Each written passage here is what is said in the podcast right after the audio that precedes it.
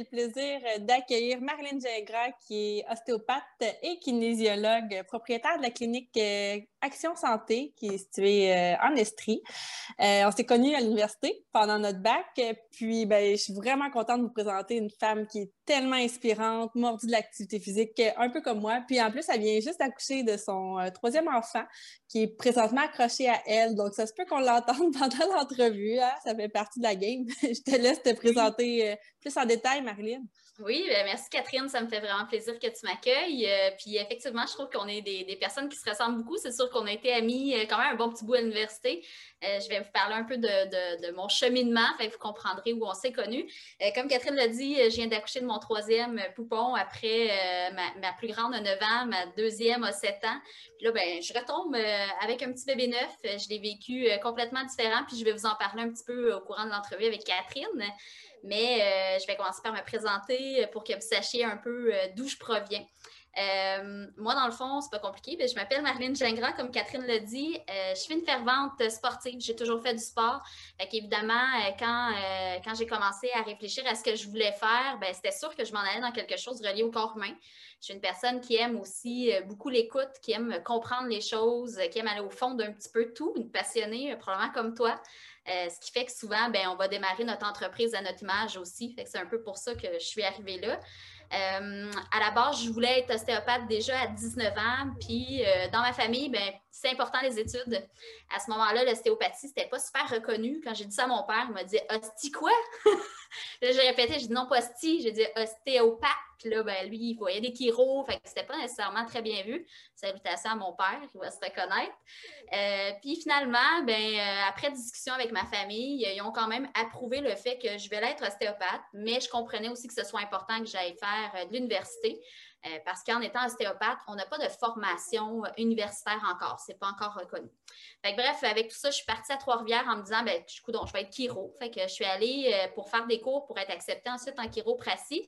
Et finalement, ben, la mentalité de la chiropratique euh, se, se fondait pas bien à moi parce que moi, ce que je voulais, c'est travailler le corps humain au complet. Je voulais pas juste adresser la colonne vertébrale. c'est là que je suis allée vers la kinésiologie.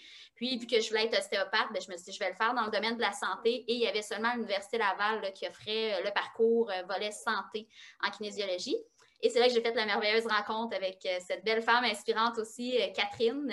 Donc, j'ai fait mon bac au complet que j'ai adoré. je tripe toujours en kinésiologie, mais j'avais quand même mon coup de cœur pour l'ostéopathie. Donc, aussitôt que j'ai terminé mon bac en trois ans, ben, je me suis dirigée en ostéo à l'école qui s'appelle l'École professionnelle des ostéopathes du Québec, qui est un cursus sur cinq ans.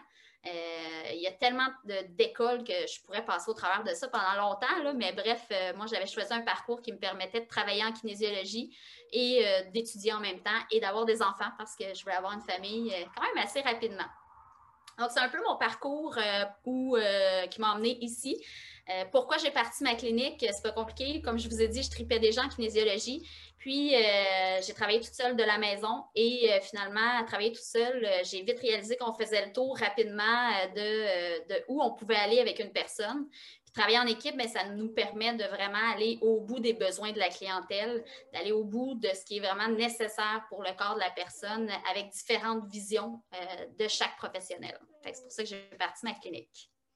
Non, mais es-tu quand même inspirante? Hein? Quel beau parcours! c'est vraiment cool de raconter comme ça en plus. Euh, je pense que je ne savais même pas que tu, voulais faire ça à 19 ans. Puis non, c'est pas connu à Trois-Rivières. Étonnamment, les deux, on s'est connus euh, à Québec, dans... qui n'était pas nos régions. Ouais. Fait que toi, tu t'es vraiment éloigné euh, de Sherbrooke, mais tu es revenu dans, ton patelin après. Peux-tu nous dire dans tes mots, c'est quoi l'ostéopathie? Parce qu'un peu comme ton papa, il y en a plein d'autres que c'est comme, mais qu'est-ce que ça mange? Puis même kinésiologue, il y en a plein qui pensent qu'on étudie genre les astres, puis que ça n'a pas rapport avec la santé. Ta définition, toi, de l'ostéopathie, c'est quoi? Puis j'aime bien que tu dises dans tes mots parce que vous allez parler à un ostéopathe, puis chaque ostéopathe va avoir sa propre définition. Euh, moi, je suis, euh, je me dis toujours ostéopathe structurel parce qu'il y a différents types d'ostéopathes, euh, dont des ostéopathes qui vont faire des, techniques très douces. Moi, je fais mal. Fait que les gens ne s'attendent pas toujours à ça. Euh, pour moi, l'ostéopathie, c'est pas compliqué, c'est la globalité du corps. C'est ce qui m'a vraiment amené à l'ostéopathie, c'est de comprendre un peu, euh, j'aime beaucoup le comparer à une structure, un peu comme une maison. Donc, pour une, une maison tienne, ça prend plusieurs structures à l'intérieur.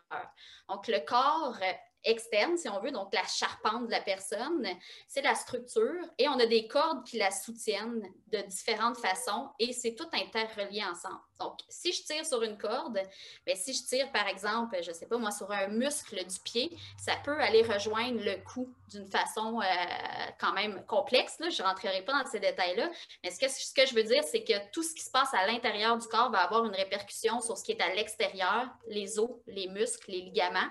C'est pour ça que souvent en ostéopathie, nous, notre concept, je me dis toujours le docteur House du corps humain. Je ne sais pas si tu connais Dr House. Moi, j'étais une, fervente euh, fan de cette émission-là.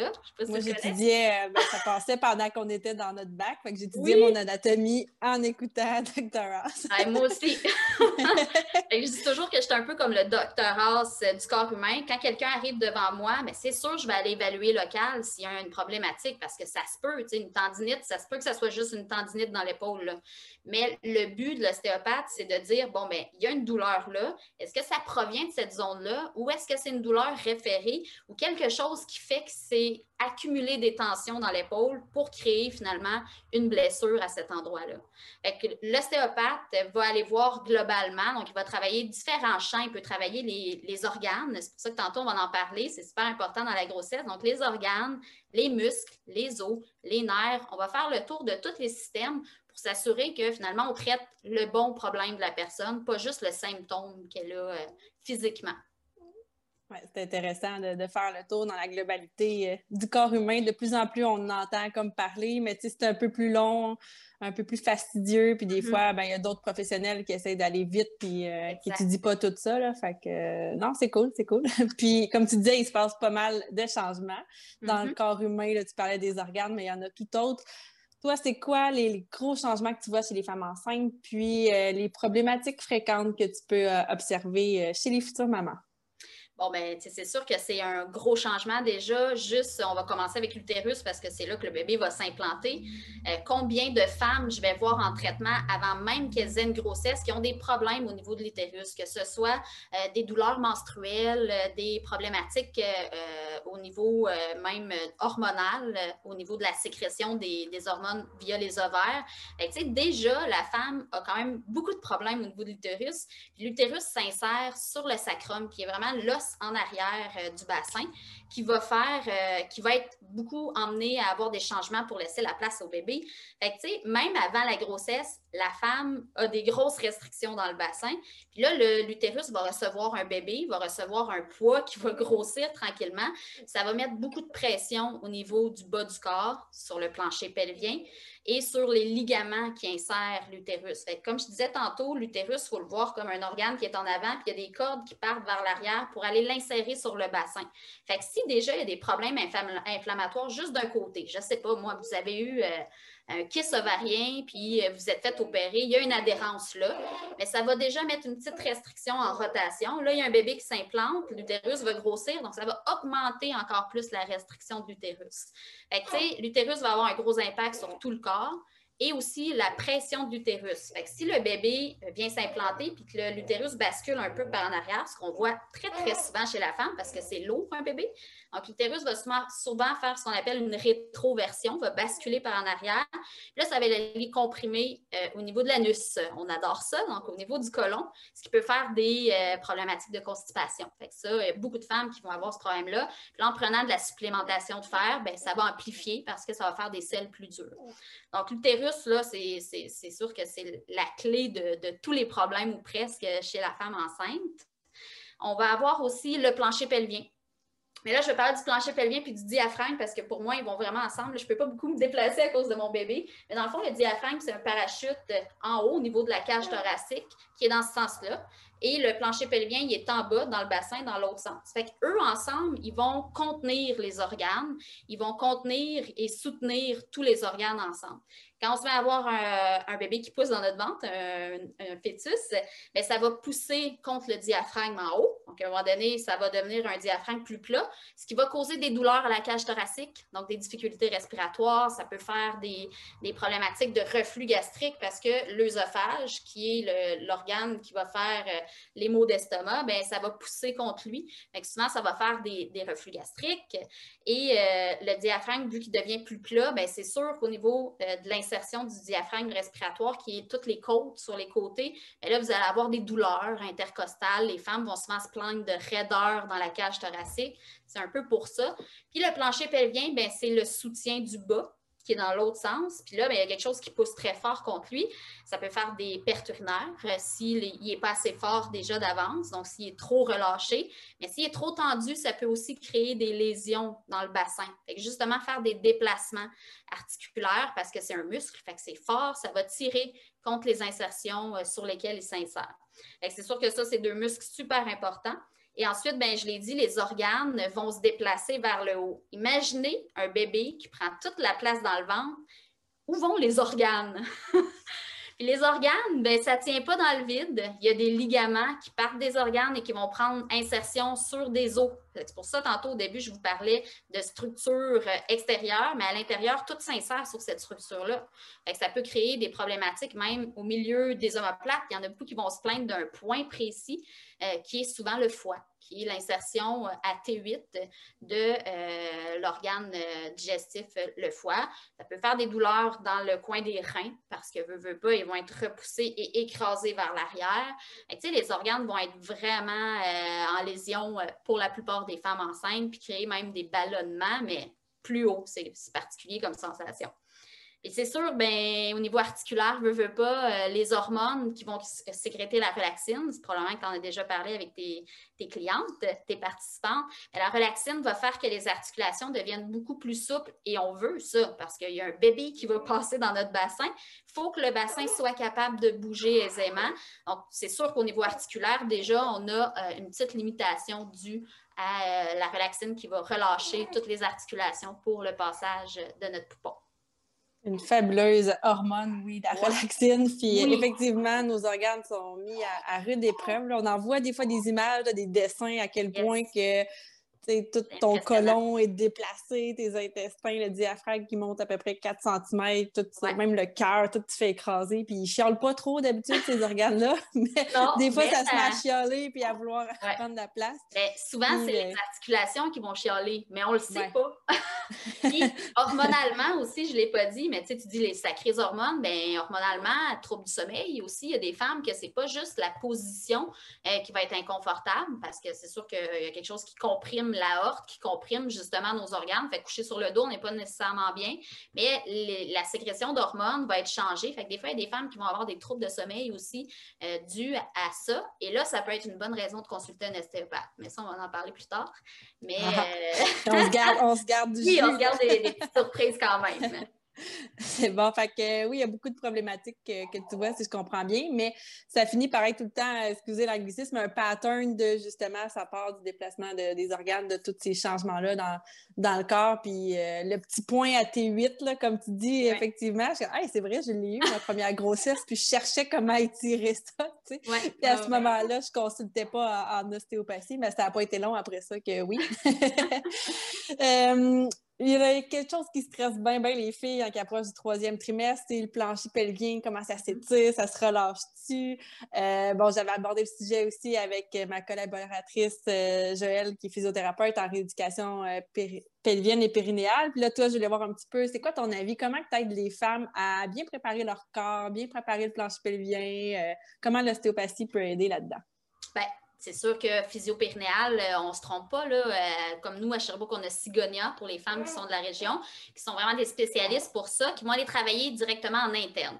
Nous, en ostéopathie, on va le travailler en externe. on va aller travailler les muscles qui ont le même fascia. Un fascia, ce que c'est, c'est un peu comme un bas qui englobe euh, quelque chose. Fait que, mettons, j'ai mon fascia qui englobe un muscle et ce fascia-là s'insère avec d'autres muscles. Par exemple, je ne sais pas si tu le savais, peut-être que tu connais déjà ça, les adducteurs qui sont à l'intérieur des cuisses ont le même fascia que le plancher pelvien.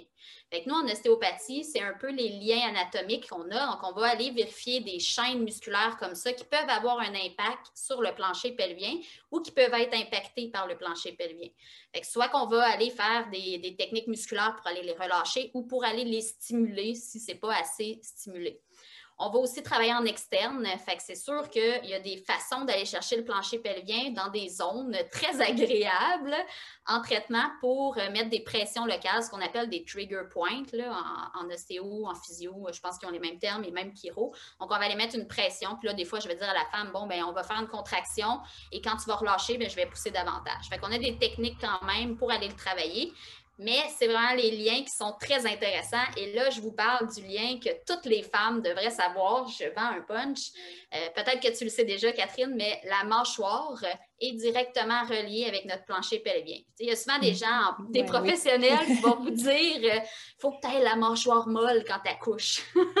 mais c'est ça, je leur ai dit, le pas long aussi, la bouche molle, col mou. Là, Ah, ben, t'es moins, es moins vulgaire que moi. Moi, je dis bouche molle, non molle. là, je te reconnais bien.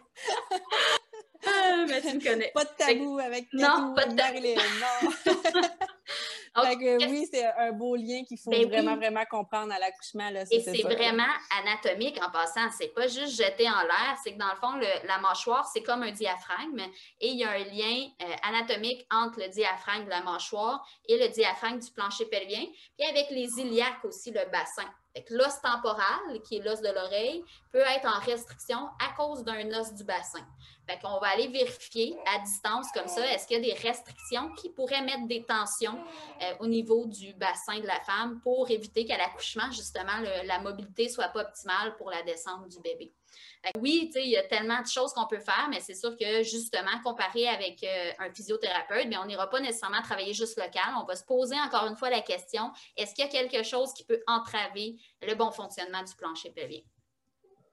Fait que, ouais, c'est des bons trucs. Puis euh, je le suggère pour mes deux grossesses, euh, allez ah voir l'ostéopathe. Si vous avez peu de budget, allez-y comme dans les semaines juste avant l'accouchement. Ça mm-hmm. peut vraiment beaucoup aider à ce côté-là. De, des fois, on pense à étirer par en bas, mais ça peut partir euh, du haut. Fait que ça vaut vraiment, vraiment la peine. bon, fait quand quand toi, tu suggères de consulter, est-ce que dès que tu as des symptômes, tu consultes? Est-ce qu'il y a comme une semaine de grossesse, OK, tu arrives au troisième trimestre, ce serait bien une petite évaluation ou euh, tu attends vers la fin? Toi, c'est quand tu suggères de consulter. Puis aussi pour les curieuses, qu'est-ce qui se passe en général derrière ton rideau en clinique là, quand on prend rendez-vous avec une ostéopathe?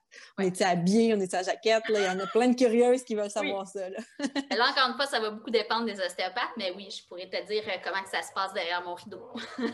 Euh, dans le fond, moi, j'ai un peu la même mentalité que toi. Tu n'as pas de budget, je sais que ça coûte cher un professionnel de la santé, c'est pas tout le monde qui a des assurances.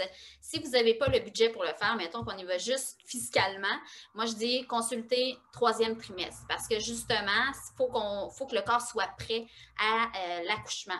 Vous êtes de consulter juste avant, surtout si vous n'avez pas vraiment de gros inconforts, mais de consulter, euh, mettons, moi je dis toujours à 36 semaines, je trouve que c'est quand même un, bon timing parce que là, on va pouvoir vérifier euh, aussi est-ce que tu pousses bien? parce que c'est pas donné à tout le monde de savoir bien contrôler ses muscles. Le plancher pelvien est en profondeur. Des fois, on a l'impression qu'on pousse, puis finalement, on tire. Fait que faut faire attention à ça, ce qui fait qu'une tête va des fois, souvent, pas des fois souvent, va souvent remonter si euh, vous ne poussez pas de la bonne façon. Fait que à 36 semaines, bien, on est sûr de, premièrement, faire le tour musculaire et, euh, viscéral, donc de tout ce qu'il faut pour préparer l'accouchement. Puis on va pouvoir aussi suggérer euh, des exercices à, la dame jusqu'à jusqu'à temps qu'elle accouche pour aller relâcher ce qu'on a trouvé. Sinon, moi, je dis toujours qu'au moins une fois par trimestre, s'il n'y a pas de problématique majeure, pour justement vérifier euh, est-ce que les changements qui s'opèrent sont corrects? Est-ce que le bébé est bien positionné? Parce qu'évidemment, on n'est pas des sages-femmes, des médecins, mais on va pouvoir aller quand même palper. Puis euh, avec nos mains, on est capable de savoir euh, si le bébé est bien placé. Puis est-ce qu'il y a des choses qui le limitent aussi dans son placement?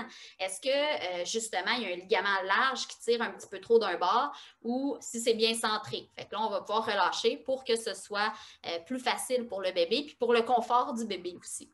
Fait que ça, c'est plus dans les débuts. On peut vérifier euh, justement euh, au deuxième trimestre euh, s'il n'y a pas de, diastase de la symphyse pubienne, s'il n'y a pas de, problématique majeure articulaire, encore une fois, pour être sûr d'être prête au moment clé où on va accoucher. parce qu'une fois rendu à 36 semaines, il n'y a plus beaucoup de jeu au niveau articulaire. Puis on n'a pas beaucoup de confort non plus. Fait pour un traitement, ce n'est pas toujours évident une fois que la bédaine est rendue très, très grande. C'est pas mal, euh, c'est pas mal ça. Sinon, s'il y a des inconforts, ben là, c'est sûr qu'on consulte beaucoup plus rapidement. Il y a des femmes qui vont avoir des nausées en partant puis que ça lâche pas. Si ça lâche pas, c'est pas normal. C'est normal dans les 12 premières semaines, c'est des classiques. Là, les hormones, justement, vont être en adaptation. Mais s'il y a encore des nausées, 13, 14, 15, 16, là, euh, c'est pas normal. Le foie, justement, euh, peut causer des nausées constantes comme ça si euh, le diaphragme ne travaille pas bien au niveau respiratoire dans son mouvement. S'il y avait déjà des restrictions qui peuvent comprimer le foie, bien là, il va y avoir encore plus de restrictions avec le bébé. n'hésitez pas à consulter quand vous avez un inconfort qui reste dans le temps parce que c'est là que c'est pas normal c'est bon. Puis qu'est-ce qui se passe en arrière de ton rideau? On dirait que je ne veux pas en parler. oui, non. Ou dis-moi juste, sinon, euh, tu fais une évaluation la première fois, il y a quand même plus du blabla, j'imagine, comme toutes les, thérapies manuelles. Ça ressemble à quoi, toi, les consultations? C'est pour ça que moi, je conseille à 36 semaines parce qu'on a un petit peu de jeu aussi, parce que ça se peut que l'évaluation soit plus longue. Parce qu'en ostéopathie, justement, je disais qu'on se compare à Dr. Haas. Bien, moi, je me compare à Dr. Haas. le premier rendez-vous, c'est le rendez-vous le plus important parce que c'est là qu'on va faire une bonne évaluation pour savoir de où ça part. Et comment ça fonctionne? Bien, comme je disais, ça dépend beaucoup des ostéopathes. Moi, pour être bien honnête avec vous, je ne déshabille personne, sauf ceux qui arrivent et qui se déshabillent eux-mêmes. je dis, ben, allez-y, mettez-vous à l'aise, là, ils vont se déshabiller. Mais je laisse tout le monde en survêtement. Fait ce qui veut dire camisole, short, ça fait l'affaire je suis capable de passer en dessous, je suis capable aisément d'aller chercher des zones quand même un petit peu plus délicates, par exemple si je vais sur le plancher pelvien. Donc moi, pour le confort du client, je vais toujours laisser les vêtements, sauf s'il arrive en jeans. Là, malheureusement, il euh, faut qu'on trouve une solution. Fait que j'ai des petites jupettes des fois que je prête, donc j'ai des, des, des, vêtements pour pallier à ça, mais j'essaie de laisser tout le monde habillé parce que je trouve que les gens sont plus à l'aise. Et la façon que ça se passe, bien, il y a une interview de départ, on fait le tour de tout ce qui est médical. Parce que comme je disais tantôt, bon, s'il y a eu, par exemple, une opération à l'appendice euh, au niveau du côlon, bien, ça peut faire euh, une restriction sur le verre. Ça, c'est tous des liens anatomiques qu'on finit par savoir euh, parce que si ça tire sur le verre, bien, il y a eu une opération. Il faut que je le sache pour être sûr de ne pas tourner autour du pot et dire crème, on dirait qu'il y a quelque chose à l'ovaire, je ne sais pas trop pourquoi. on fait le tour du passé médical de la personne, on remplit tout ça. Évidemment, il ne faut pas passer à côté de quelque chose de médical. Ce que j'appelle les red flags, qu'on pose beaucoup de questions parce qu'on va se faire taper sur les doigts si, on passe à côté de quelque chose euh, au niveau médical. On réfère automatiquement quand on trouve quelque chose. Et finalement, vient l'évaluation où la personne commence. Je mets toujours la personne dos à moi, encore une fois, juste pour euh, être confortable. Des fois, yeux à yeux, ça peut être intimidant. Et là, j'évalue ben, en arrière tous mes repères osseux. Je fais beaucoup de tests.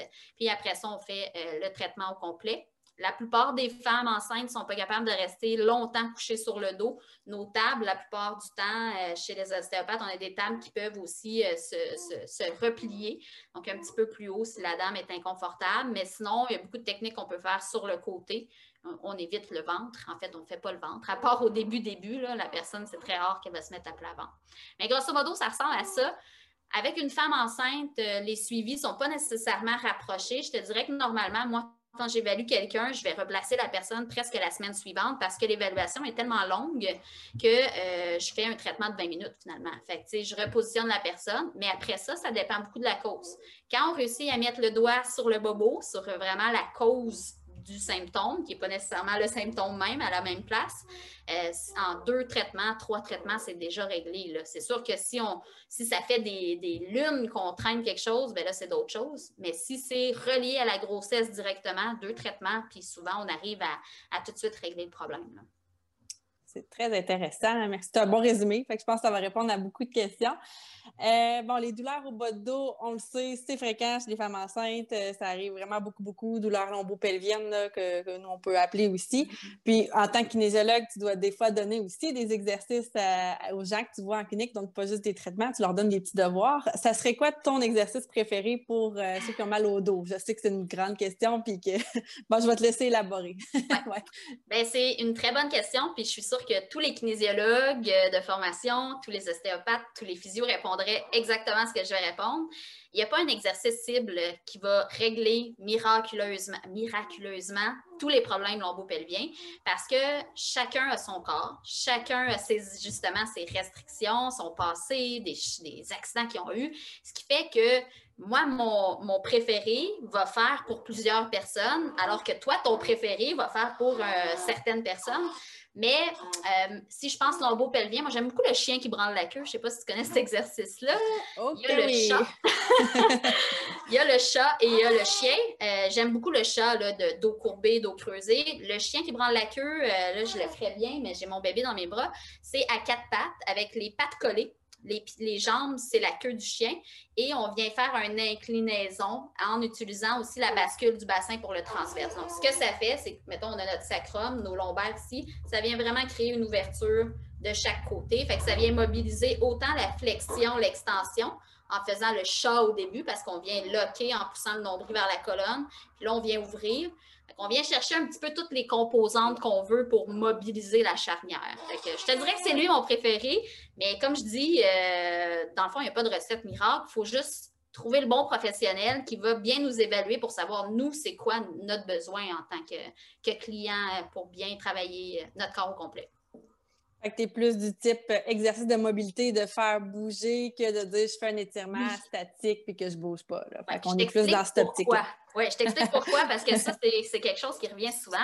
Euh, pareil, je vais prendre encore l'exemple de la tendinite. Là, je suis fatigante avec la tendinite. Un muscle peut, peut être en tendinite autant raccourci, contracté, qu'étiré. Fait que si je viens étirer mon muscle, mais que dans le fond, il est déjà étiré, ça va faire du bien temporairement, mais je vais amplifier mon problème.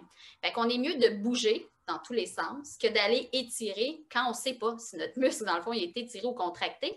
Parce que d'ailleurs, la plupart des femmes enceintes, même monsieur, madame, tout le monde, ont mal dans une fesse de type sciatique. Là, ils appellent souvent ça le nerf sciatique, mais c'est le piriforme. Ils ont mal dans une fesse mais c'est l'autre côté qui a la restriction articulaire. Le muscle est trop sollicité, puis souvent, il va être allongé. Puis là, tout le monde est là, ben, étire, étire, étire, mais ça ne donne rien, vous allez juste vous amplifier votre problème. Fait qu'il faut être sûr si notre muscle est étiré ou raccourci, ou, euh, avant de faire un étirement. J'aime mieux mobiliser.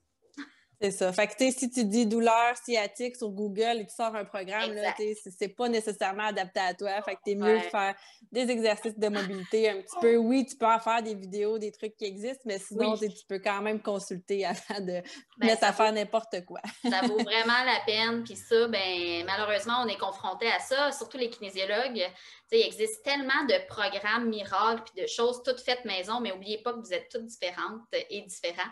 que, euh, ce qui marche pour quelqu'un ne marchera pas nécessairement pour un autre, surtout au niveau sécurité. Puis ce qui marche super bien pour une influencer qui n'a pas vraiment de formation là-dedans, mais qu'elle, enceinte, elle l'a fait, puis ça a super bien marché, ben faites attention. Allez voir c'est quoi son background universitaire ou de formation. Là. Bon, ah mon potage de coche est pas. OK! Mais c'est ça dans comme plusieurs domaines. C'est vrai, ben oui. Plusieurs pays du monde. En France aussi, ils ont ce même problème-là. Influenceurs françaises qui montent des programmes de femmes enceintes, mais c'est comme non. oui, oui. Euh, ouais. Euh, T'avais-tu quelque chose d'autre à rajouter là-dessus? Non. Non, non bien dit. C'est bon. on passe à mon autre question. Qu'est-ce que tu as envie de dire aux futures mamans? Qui doivent vivre leur grossesse dans les circonstances exceptionnelles et stressantes de la pandémie. Tu as vécu ça, toi mm-hmm. aussi, vu que ton bébé a quoi, deux, deux trois semaines, là, à peine? Trois semaines, t'es bonne. Trois semaines, ouais. fait que tu l'as vécu, ta première, euh, la première vague, tu étais, euh, déjà enceinte finalement, puis tu as accouché dans ces circonstances-là. Fait que ça serait quoi euh, ton conseil pour les mamans qui sont stressées par rapport à ça? Ben, c'est un conseil qui peut être appliqué pour n'importe quelle situation, en fait, mais on n'a pas de contrôle sur ce qui est en train de se passer. Euh, je pense qu'il faut apprendre, euh, je vais utiliser les termes du gouvernement, à faire notre bulle. mais là, je parle de votre bulle à vous, à vous-même, à votre propre personne. Il faut apprendre à, justement, de toute façon, c'est utile pour l'accouchement aussi, apprenez à vous relaxer, trouver des méthodes pour être dans un état de zénitude et de contrôle de vous, euh, parce que vous allez en avoir besoin pour votre accouchement. Puis actuellement, ce qui se Euh, je pense que socialement, c'est difficile, mais en même temps, ça va vous préparer parce que quand vous avez un bébé, si vous n'en avez pas encore, mais veut, veut pas, on sort moins on côtoie moins de gens. on a souvent un petit peu moins de temps. il faut, faut, essayer de voir les avantages. Vous allez déjà être préparé à avoir moins de gens, à sortir un peu moins, à avoir votre petite bulle à vous. Euh, Zoom est un, bel outil euh, pour voir nos gens. Je sais que c'est plate, euh, mais en même temps, ça nous permet d'avoir un contact indirect avec les gens qu'on aime. Mais je pense qu'il faut, faut, fouiller. Puis justement, il y a sur les internets, il y a des beaux programmes de méditation, de relaxation. Apprenez à bien respirer parce que ça va être important pour l'accouchement, entre autres, et pour votre grossesse. J'aurais envie de dire de juste essayer de se faire une bulle familiale, d'avoir les gens à qui on tient beaucoup près de nous, même si ce n'est pas en direct, pour essayer de garder le mental en santé, puis bouger, bouger, bouger, bouger, parce qu'on le sait, l'exercice, c'est un antidépresseur puissant. Puis là, ben, Catherine ne m'a pas donné 20$ avant. c'est la réalité, tu sais, c'est justement hormonalement, euh, l'activité physique va avoir un gros impact sur votre bien-être. Fait qu'utilisez-le, profitez-en euh, si vous êtes arrêté aussi euh, pour en faire un petit peu plus, mais de la bonne façon, évidemment, pour que votre grossesse se passe bien. Puis l'accouchement, ben, pour l'avoir vécu, c'est sûr que moi, je l'ai vécu chez les sages-femmes. Fait que même si on est en temps de COVID, je n'ai pas trop senti le la, la, folie du COVID euh, aux sages-femmes. Je ne sais pas à l'hôpital comment ça se passe, euh, mais si vous avez la chance de le vivre naturellement comme je l'ai fait, ben, tant mieux, euh, parce que vous allez voir, l'ambiance c'est quand même pas si mal. Puis encore une fois, ben, on reste dans notre minding, dans notre focus, puis ça va bien se passer. Ça va bien aller. Ah, merci. C'est un beau message pour les futures mamans. J'espère que vous avez apprécié les filles. Si vous avez des questions, ben n'hésitez pas. Vous pouvez euh, communiquer avec moi, puis je pourrai voir avec Marilyn euh, si elle peut vous répondre. Mais on va y laisser profiter quand même de son hum. congé de maternité, de sa petite bulle. Merci d'avoir sorti de ta bulle pour partager ça avec nous aujourd'hui. Super euh, intéressant. Merci pour l'entrevue. Puis je te souhaite une bonne journée. Bye bye tout le monde. Merci à toi, Catherine. Bye bye.